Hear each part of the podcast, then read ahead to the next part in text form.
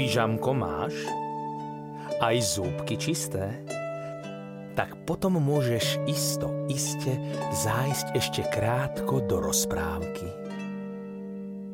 Zamkni si pusu na tri zámky a rozpoviem ti do uší, čo zažil dnes náš medúšik. Nočný let Hoci včielky majú veľké oči, v noci dobre nevidia. A preto všetky poriadne včielky v noci spia a lietajú len cez deň. Ale jedna noc je naozaj výnimočná.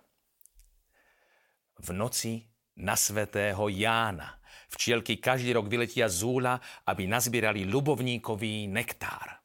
Nikto nevie prečo, ale isté je, že ľubovník nazbieraný v noci je oveľa liečivejší než nazbieraný cez deň. A včielky tento silný liek potrebujú na zimu, pretože si ním liečia prechladnuté hrdlá. Aj tento rok sa všetci v úli chystali na nočnú výpravu. Kráľovna svojim poddaným zabezpečila aj nočného sprievodcu, svetojánsku mušku Petrušku. Kráľovna jej prislúbila, že keď včielky v noci zavedie k ľubovníku, dá jej toľko medu, koľko sama váži. Keď sa zvečerilo a tmavá noc začala rozprestierať na lúku svoju čiernu prikrývku, zhromaždili sa vybrané včielky pred úlom. Bolo ich asi 200 a medúšik medzi nimi samozrejme nechýbal. Mužka Petruška tam už čakala a pripravovala si svetielko vo svojom lampášiku. Napokon, keď skončila prípravu, spýtala sa. Ste tu všetci?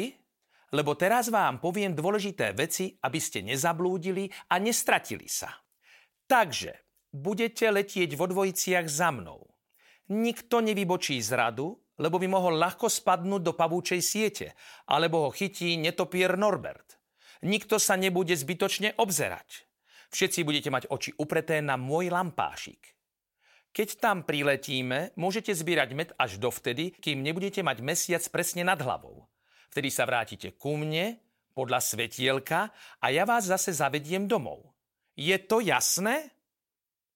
A všetky včielky odpovedali, jasné. Ale medúšik vedel, že to také veľmi jasné nebolo. Včielka Marcelka, ktorá sedela vedľa neho, sa celý čas obzerala a nedávala pozor. Medúšik mal o ňu vážne obavy. Snažil sa jej dohovoriť. Marcelka, ty si nedávala pozor. Ako teraz budeš letieť v tej strašnej tme? Ale Marcelka len odvrkla Nestaraj sa o mňa, takéto predpisy si môžeš počúvať sám. Ja ich nepotrebujem, lebo som šikovná sama od seba. Ja si poradím aj bez predpisov. Medúšik z toho nemal dobrý pocit. Ale včielky sa už zoraďovali a aj on sa musel zaradiť do 24.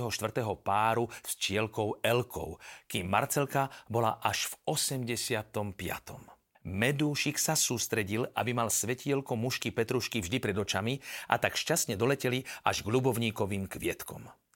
Práca im išla od ruky a napokon sa presne podľa Petruškinho plánu všetci šťastne vrátili domov. Teda vlastne doma zistili, že sa nevrátili všetci. Marcelka chýbala.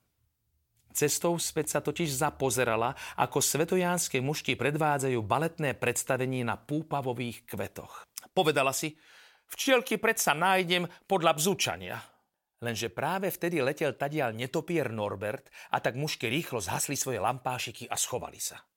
Ostala úplná tma a keď Marcelka chcela počúvať bzukot včelých krídel, zrazu zistila, že bzučí a cvrliká celá lúka. A tak sa Marcelka stratila. Napokon však mala šťastie. Len tak naslepo vyliezla na lúčný zvonček a schovala sa v jeho kvietku. Tam sa triasla celú noc od zimy a aj od strachu, aby ju nezožral nejaký pavúk alebo netopier. Nakoniec teda tá, ktorá odchádzala v noci s výpravou ako najväčšia hrdinka, sa ráno vrátila len s veľkou hanbou. Nikto sa jej však nesmial. Všetci boli radi, že ich kamarátka žije. Marcelka sa však zmenila. Nočný chlad celkom vyhnal z jej srdiečka nebezpečnú nepozornosť. Odvtedy, keď sa vydávali v úli nejaké pokyny, Marcelku ste vždy mohli nájsť v prvom rade, ako pozorne počúva, čo treba robiť. Na vlastnej koži sa totiž naučila, že nepozornosť môže malú včielku niekedy stáť aj život. A medúšik sa to od nej naučil tiež.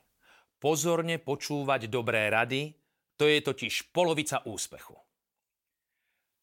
A aká je tá druhá polovica? To predsa, milé deti, viete sami, že treba tie dobré rady ešte aj posluchnúť.